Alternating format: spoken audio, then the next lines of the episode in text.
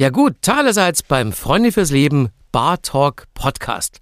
Mein Name ist Markus Kafka und ich treffe mich hier mit bekannten Persönlichkeiten an der Bar, um mit ihnen ein Gespräch über die Herausforderungen des Lebens, ihren persönlichen Umgang mit Krisensituationen und ihr Wissen über seelische Gesundheit zu führen. Alkohol gibt es hier in unserer Bar nicht, dafür aber wirklich gute Gespräche. Heute treffe ich Vana Lima.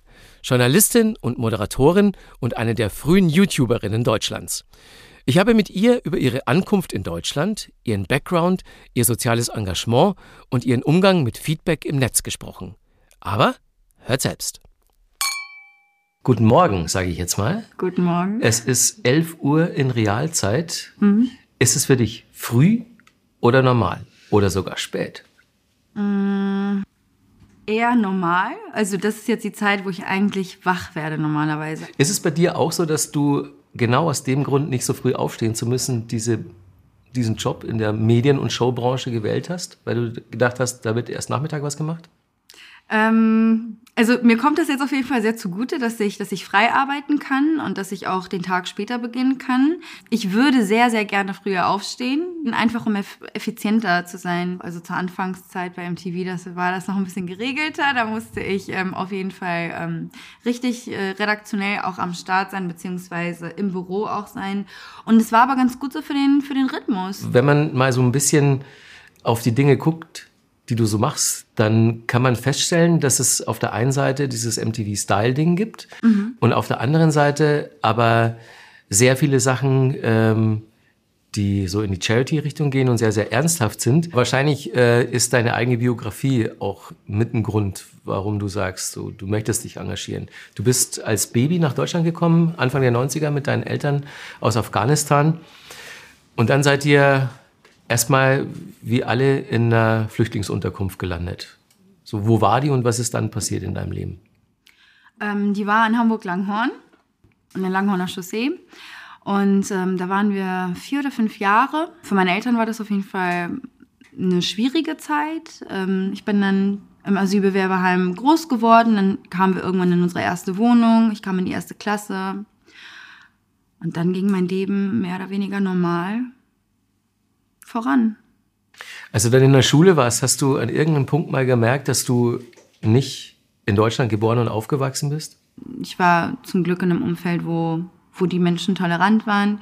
Ich glaube, es gab nur einmal eine Situation auf dem Gymnasium, dann in der 10. Klasse, wo unser Gymnasium ähm, verlegt wurde auf ein anderes und die Klassen zusammen ähm, gemischt wurden, beziehungsweise der Jahrgang vermischt wurde. Und da kamen auf jeden Fall so ein paar uncoole, uncoole Reaktionen, uncoole Kommentare und die für mich persönlich jetzt gar nicht verletzend waren oder ähm, das hat mich jetzt nicht mitgenommen emotional, weil ich, ähm, glaube ich, bis dahin auch sehr selbstbewusst war und ähm, zum Glück keine Probleme mit meiner, mit meiner, mit meinen Wurzeln habe oder mit meiner Identität. Aber es war einfach schockierend, dass man auf dem, auf dem Gymnasium dann sich sowas anhören muss wie, oh, gar keinen Bock auf die Kanackenklasse. Ich glaube, da kann dir jeder Migrationshintergründler eine, eine Story erzählen. Mhm. Aber es war nicht dramatisch bei mir. Und ich glaube wirklich, dass es daran lag, dass ich schon immer, ähm, ich war immer sehr aufgeschlossen, ich war immer sehr ähm, selbstbewusst. Was war für dich das Entscheidende oder an welchem Punkt hast du gesagt, äh, ich habe selbst diesen Hintergrund, ich muss mich da jetzt engagieren? Meine Arbeit oder beziehungsweise mein Engagement begann ähm, 2012, als ich ähm, dem Verein beitrat, offiziell. Visions for Children mhm. e.V. Ähm, und ähm, da habe ich angefangen, mich ähm, mit geflohenen Jugendlichen ähm, zu beschäftigen, in dem Sinne, dass ich Betreuung äh, geleistet habe. Also ich habe gedolmetscht, ich habe Hausaufgabenhilfe gegeben, ich habe äh, unterstützt bei Behördengängen, ich habe allgemein, ich war eine Art Patin. Damit hat das angefangen und ähm, der Grund war gar nicht so sehr unbedingt ähm, meine persönliche Geschichte, vielleicht nur meine Sensibilität ähm, für das Thema. Wir sind natürlich offen für, für, für neue Mitglieder und für jeden, der wirklich ähm, aufrichtig sich engagieren möchte. Ich hatte irgendwann mal einen Instagram-Aufruf gestartet. Ich weiß gar nicht mehr, wann das war, aber ich habe daraufhin eine E-Mail bekommen von einem jungen Mädchen, ähm, das sich interessiert hat für den Verein, beziehungsweise vorgeschlagen hat, ein eigenes Projekt ähm, zu starten in Afghanistan. Die hat auch afghanische Wurzeln. Und ähm, jetzt ist sie unser Mitglied, beziehungsweise Visions for Children Mitglied, ist 18 Jahre alt. Fahad, liebe Grüße an dieser Stelle. Und Fahad hat ein eigenes Projekt in Kabul aufgezogen. Die hat ähm, da vor Ort ein Schulprojekt gestartet. Wir haben also auch eine Schule ähm, ausgestattet mit Inventar, mit äh, Mobiliar.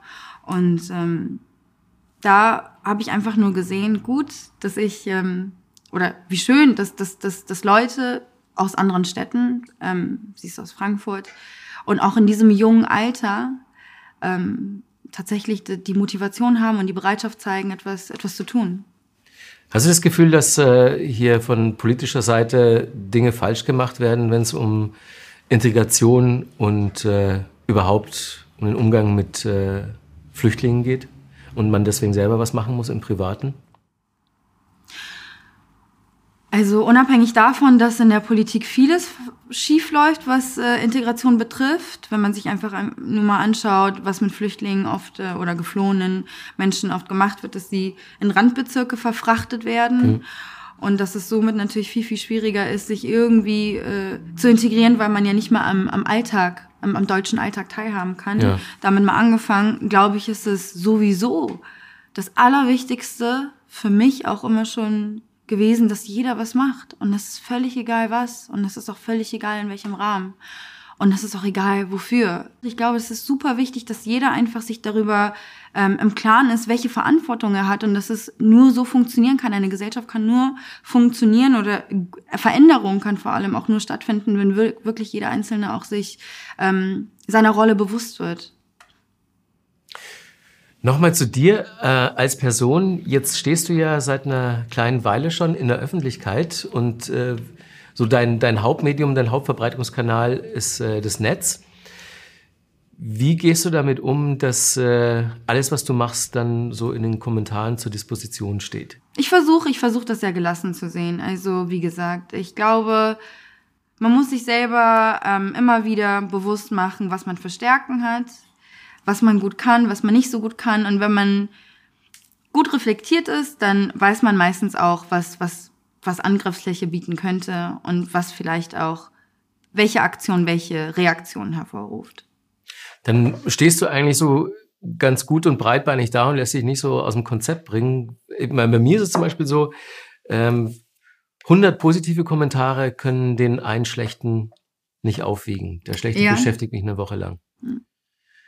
Das muss ich noch lernen. Ja, wahrscheinlich offensiv damit umgehen ist äh, die bessere Methode, als das in sich hineinzufressen. Ist das immer sehr schwierig, ähm, das zu schaffen, sich von dem zu lösen nochmal und sich mal ganz kurz klar zu machen, ich, ich bin nicht das, was ich arbeite. Ich bin nicht das, was ich, ähm, was ich poste oder ich bin nicht meine Likes. Und ähm, sich nicht davon abhängig zu machen, wie das Feedback immer ist von außen. Ich glaube, das ist ganz, ganz wichtig, dass man dass man den, den Bezug zur Realität da bewahrt und dass man auch weiß, dass das alles im Endeffekt nichts bedeutet, wenn man, wenn man nicht wirklich sich selbst liebt und, und sich selbst ähm, respektiert und ja, dann kann alles aus, alles Äußere, alles was Schönes und alle äußeren Umstände können nichts daran ändern, wenn es einem wirklich von innen heraus nicht wirklich gut geht. Sehr guter Punkt. Selbstliebe. Wichtiger Punkt. Und für viele gar nicht so leicht. Ich möchte das zum Anlass nehmen, euch etwas über das Angebot von Freunde fürs Leben zu erzählen. Der Verein klärt über Depressionen und Suizid auf und wir geben euch Online-Tipps, wenn ihr nicht weiter wisst oder euch Sorgen um eine Person aus eurem Umfeld macht. Startet am besten unter frnd.de. Hier findet ihr Infos und Fakten zu Depression und Suizid. Wir klären euch über Warnsignale, Hilfsangebote und Therapiemöglichkeiten auf. Außerdem könnt ihr über die Website kostenloses Infomaterial bestellen für euch und zum Weitergeben. Auf frnd.de findet ihr auch die Links zu unseren Profilen auf Instagram und Facebook und zu unserem YouTube-Kanal frnd.tv, wo wir schon über 250 Filme veröffentlicht haben. Da gibt es auch die Bar Talk-Serie, wo ihr das Video vom heutigen Gast in ganzer Länge sehen könnt. Und von vielen anderen interessanten Leuten, die ich an der Bar getroffen habe. So, jetzt geht's weiter mit unserem Podcast. Ich will mit Vana auf jeden Fall noch über Depression und Suizid reden. Los geht's. So, und jetzt geht es äh, explizit um das Thema Depression und Suizid. Ähm, du nutzt ja deine Social-Media-Kanäle auch für gute Zwecke, also auch für Flüchtlingshilfe. Äh, was glaubst du denn, wie gut eignen sich äh, Social Media generell, um auf äh, ernsthafte Dinge aufmerksam zu machen und das zu nutzen für ähm, wohltätige Projekte? Also in meiner Erfahrung ähm, macht sich das super und funktioniert auch sehr, sehr gut. Ähm, zum einen, weil ich ja oder weil wir ja durch unsere Vereinsarbeit vor allem Facebook nutzen, um ja, Reichweite zu erzeugen, ist jetzt so ein blödes Wort, aber um Leute zu erreichen, um möglichst viele Leute zu erreichen. Und ähm, das ist so der allerwichtigste Kanal bei uns. Mhm. Bei mir ist es eben auch so, dass ich ähm, durch Aufrufe bei ähm, Instagram oder bei Facebook ähm, immer wieder positives Feedback bekomme, aber auch eben ähm, also wie, anders geht's ja heutzutage gar nicht. Also ob das jetzt Leute aus der Branche sind oder ähm, Arbeitskollegen, die dann darauf aufmerksam werden, eben durch die Posts. Ich glaube, das ist auch genau das Wichtige, dass man immer wieder postet und postet und ähm, präsent ist mit, mit all diesem mit all diesen Themen, ähm, dass man dann auch ein ähm, gewisses Feedback erst bekommt. Ein super wichtiges Tool, um, um Leute zu erreichen und ähm, eben auch im besten Fall Leute dazu zu bekommen, nochmal zu überdenken, was sie vielleicht gedacht haben oder vielleicht haben sie gar nichts gedacht und dann haben sie plötzlich ähm, eine Idee für eine Meinung. Ich meine, es ist ja so, äh, Suizid und Depression ist ja in der Gesellschaft immer noch ein riesen Tabuthema. Was glaubst du denn, wie man junge Menschen trotzdem motivieren kann, sich äh, mit diesem Thema auseinanderzusetzen? Indem man von, von eigenen ähm, Sorgen oder, oder auch Problemen irgendwie ähm, erzählt oder beziehungsweise das kommuniziert und auch eine gewisse Verletzlichkeit ähm, nach außen trägt. Das ist wichtig. Und zum anderen aber auch ähm, glaube ich, dass, dass sich jeder Mensch, egal in welchem Alter, irgendwie relativ früh bewusst machen muss, dass der wichtigste Weg, um, um mit sich selbst irgendwie im Rein zu sein oder zufrieden zu sein mit sich selbst, der ist, dass man Gefühle auch adressiert und, und ähm, negative Gefühle oder depressive Gedanken auch als solche irgendwie identifizieren kann und sich nicht einfach sagt, oh, heute ist aber wieder ein scheiß Tag und das ist dann irgendwie der zehnte Tag in Folge und dann ist es der dreißigste und neunzigste Tag in Folge. Also dass man ähm, sich sich traut, das einfach anzusprechen, mit Leuten darüber zu sprechen. Ich glaube, das ist, das ist der wichtigste Weg. Ähm, was würdest du denn privat persönlich tun, wenn jemand in deinem Umfeld Suizidgedanken äußert? Das Wichtigste ist, dass man den, dass man, dass man den Menschen ernst nimmt, dass man demjenigen zuhört, dass man Hilfe anbietet, dass man bloß nicht kommt mit, ach, reiß dich mal zusammen. Das hört man, glaube ich, ganz gerne oder ganz oft, wenn man depressiv ist. Ich glaube, man muss wirklich äh, zusehen, dass man demjenigen zeigt, hey, ich habe wahrgenommen, du hast, dir geht es nicht gut und das ist okay und wir können darüber sp sprechen. Und ich bin jederzeit für dich da, wenn du was brauchst. Und ich glaube, das ist der aller, aller wichtigste Schritt. Ähm und dann muss man, so blöd das auch klingt, aber dann muss man auch irgendwie hoffen und auch irgendwie so ein bisschen die Verantwortung auch von sich selbst irgendwie abgeben, hoffen, dass derjenige dieses Hilfeangebot auch wahrnimmt. Erwiesenermaßen ist es auch so, dass äh, über 40 Prozent äh, der Flüchtlinge an einem äh, posttraumatischen Belastungssyndrom leiden. Das heißt, das Suizidrisiko ist äh, sehr erhöht. Ähm, was glaubst du denn, wie könnte Suizidprävention bei Flüchtlingen konkret aussehen? Ähm, ich glaube, auch da muss es wahrscheinlich verstärkt Initiativen geben, vielleicht eine Hotline, irgendwas, wonach man vielleicht googeln kann und ähm, ja, sich mit dem Thema, mit dem Thema der Flucht vielleicht auch in einer Gruppe auseinanderzusetzen. Ich glaube, das ist ja auch immer dann der nächste Schritt. Erstmal sich überhaupt ähm, bereit zu erklären, darüber zu reden und es äh, offen auch auszusprechen. Hey, ich habe ähm, Suizidgedanken oder ich bin depressiv, ich komme nicht klar, mir geht es nicht gut. Ähm, und das vielleicht aber auch in einer Runde. Vielleicht ist das ähm, auch ein, ein wichtiger Schritt, um Gemeinsamkeiten, da überschneidet sich ja unfassbar viel. Ich glaube, die Leute verbindet ja nicht nur die Flucht, sondern auch die Missstände in der Heimat vor Ort. Ja, viel mehr, viel mehr Angebot, therapeutisches, therapeutisches Angebot für, für Geflohene.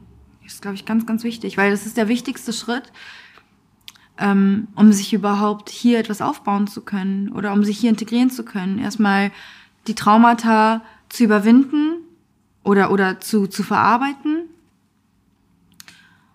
und, und seelisch so stabil zu sein, dass man überhaupt auch wahrnehmen kann, dass man, dass man jetzt in einem anderen Land ist, dass man in Deutschland ist und dass man dann sich um alles andere kümmert. Sehr gut. Spezielle Therapie und Hilfsangebote für geflüchtete Menschen, eine Forderung, die wir auf jeden Fall unterstützen. Übrigens, wenn dir dieser Podcast gefällt und du dich für die Themen interessierst, über die wir sprechen, kann ich dir wärmstens Kopfsalat empfehlen, den anderen Podcast von Freunde fürs Leben. Die Radiomoderatorinnen Sonja Koppitz und Sarah Steinert sprechen mit Prominenten und Expertinnen über Depressionen, Gefühle und den ganzen anderen Salat im Kopf. Hört mal rein. Sucht einfach nach Kopfsalat überall, wo es Podcasts gibt oder auf der Homepage von Freunde fürs Leben fnd.de slash podcast. Vorher machen wir aber mit Wana noch unser kleines Spielchen. Wer unseren Bartalk bereits kennt, weiß, was jetzt kommt. Los geht's. So, Wana, jetzt machen wir unser kleines Assoziationsspiel. Ich gebe dir einen Begriff, du reagierst möglichst spontan. Bereit? Mm. Geht los. Social Media.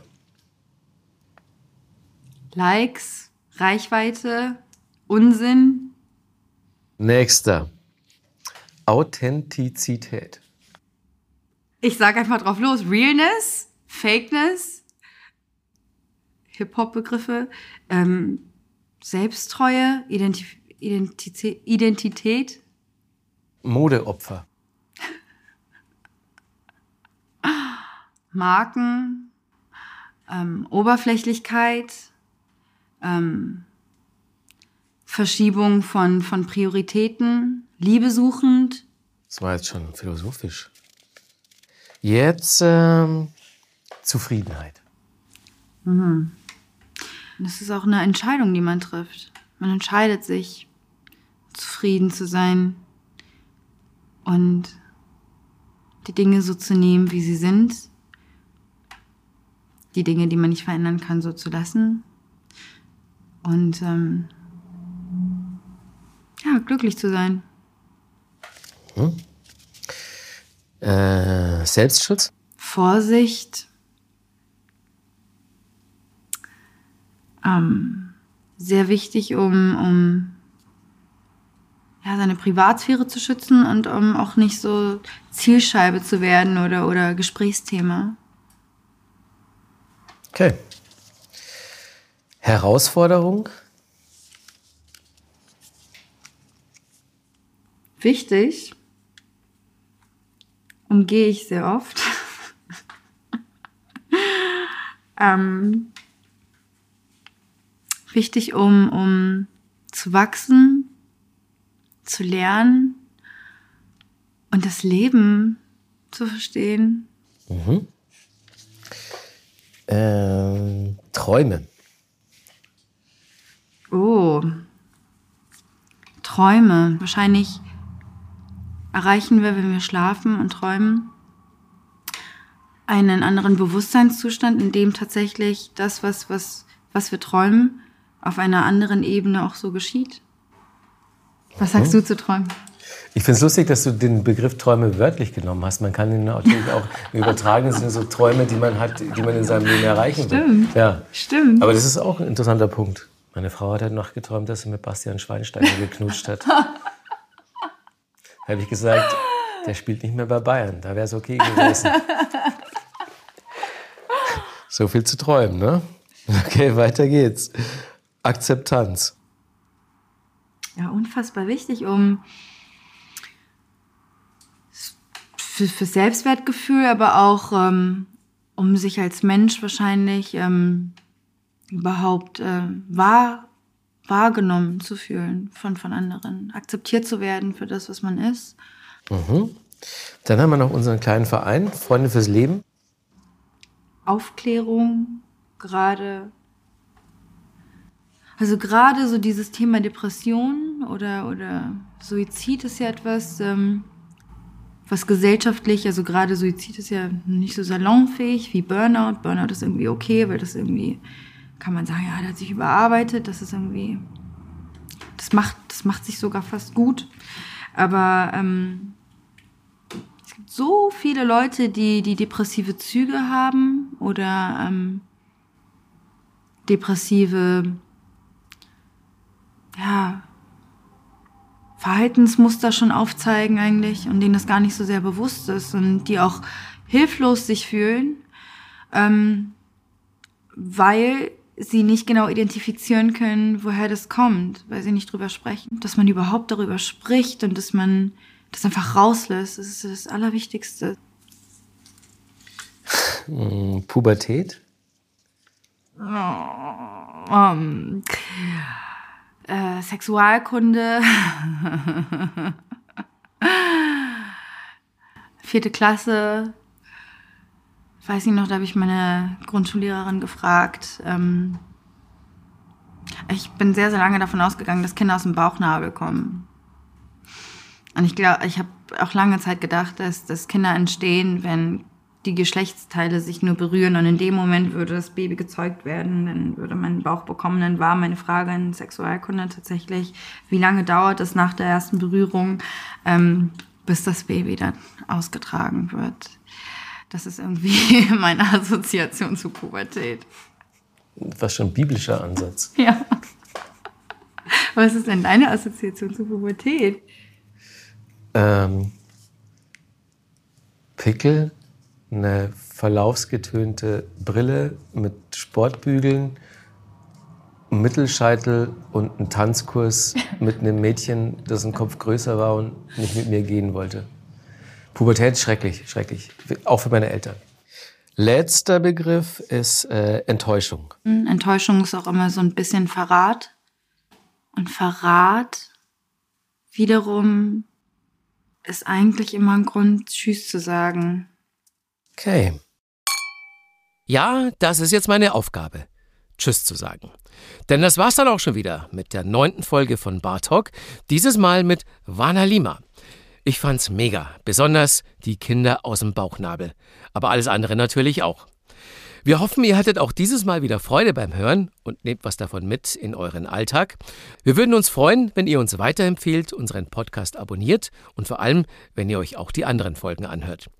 Mein Name ist Markus Kafka und ihr wisst ja, auf frnd.de findet ihr weitere Informationen zum Thema Krisen, seelische Gesundheit und Depression.